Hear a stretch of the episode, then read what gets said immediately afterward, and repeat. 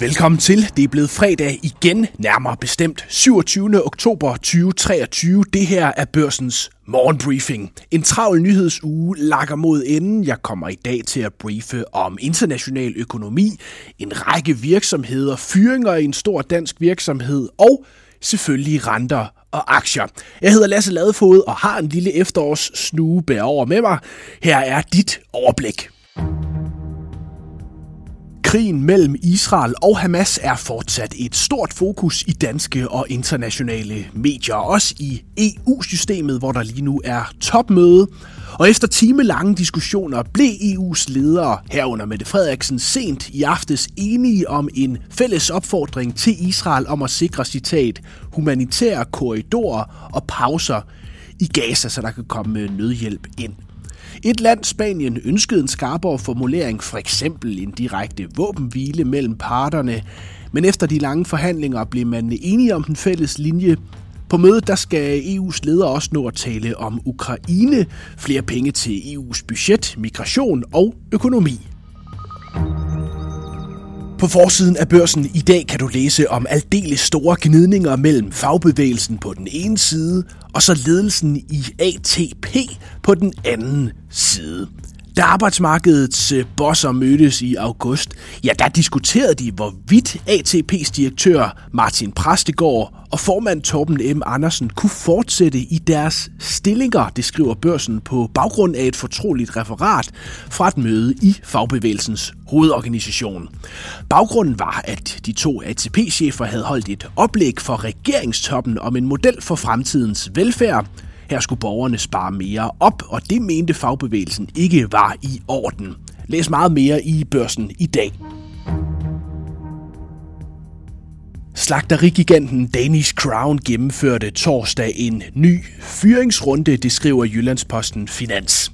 160 stillinger er nedlagt, og det kommer oven i tidligere fyringsrunder. Samlet har man skåret 1500 stillinger i Danish Crown i år. Koncerndirektør Tim Ørting Jørgensen siger, efterhånden har vi desværre en vis rutine i det her.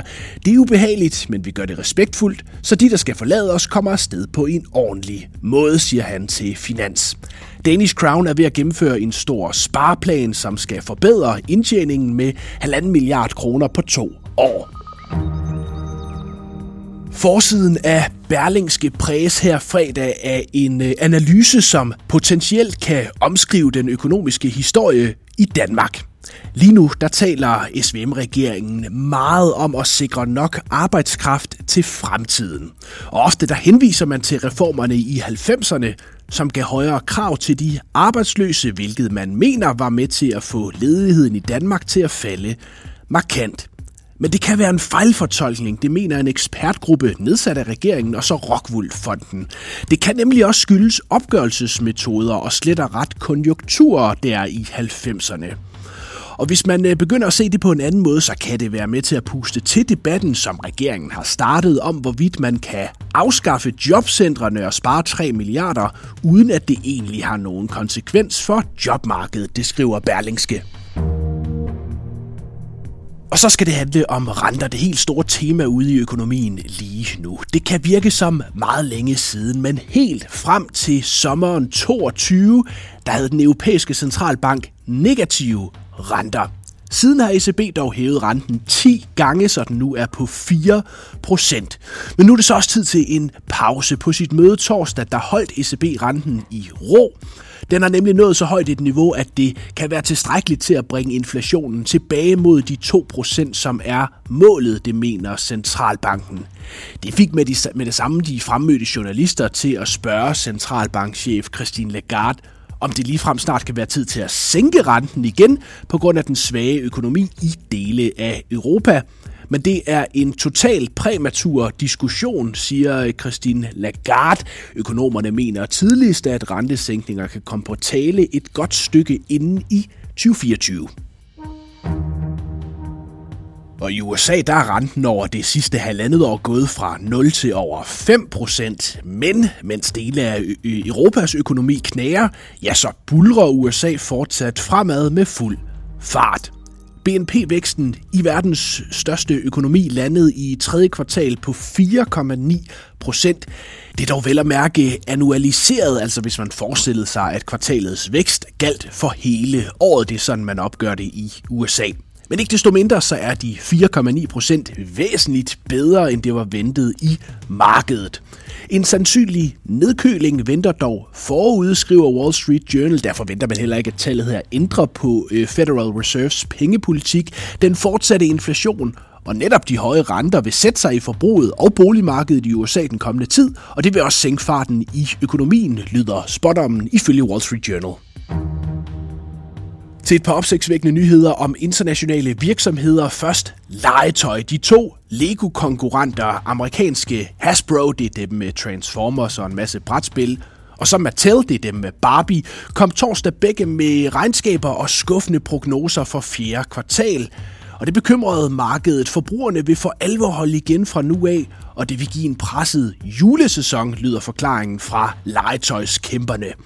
Aktierne i Hasbro og Mattel faldt henholdsvis 10 og 7 procent i torsdagens amerikanske handel.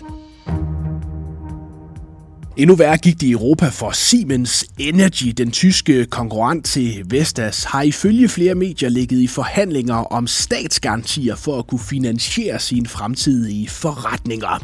Der Spiegel skriver, at Siemens Energy har brug for statsgarantier for 7-8 milliarder euro. Selskabet forhandler desuden med banker om nye kreditvilkår. Aktien i Siemens Energy faldt hele 35 procent i torsdagens tyske handel. Og det bringer os til et overblik over aktiemarkedet. Torsdag bød igen på tunge fald til amerikanske tech-aktier. Nasdaq-indekset dykkede 1,8 procent og er nu faldet over 10 procent siden toppen i juli og er i korrektion. Efter at børsen var lukket, der var der dog gode nyheder fra Amazon. Tech-kæmpen steg 5% efter lukketid på et stærkt regnskab, hvor Amazon oplevede en vækst på 13% i tredje kvartal. Igen forbrugere, amerikanske forbrugere især, der viser styrke. I Danmark der steg Vestas 8%, måske på det dårlige nyt fra Siemens Energy. Også Novozymes steg 8%, og de to var med til at trække hele C25 i et plus på 0,4%. Men det lille plus ændrer ikke på, at det indtil videre har været et hårdt efterår for øh, de danske aktier. Det seneste halve år, der er C25 samlet faldet med 12 procent, og siden december 2020, der har det danske eliteindeks givet 0 procent i afkast, altså over næsten tre år. Men det kan dog give muligheder. Det mener i hvert fald de to erfarne investorer, Ole Søberg og Christian Klarskov.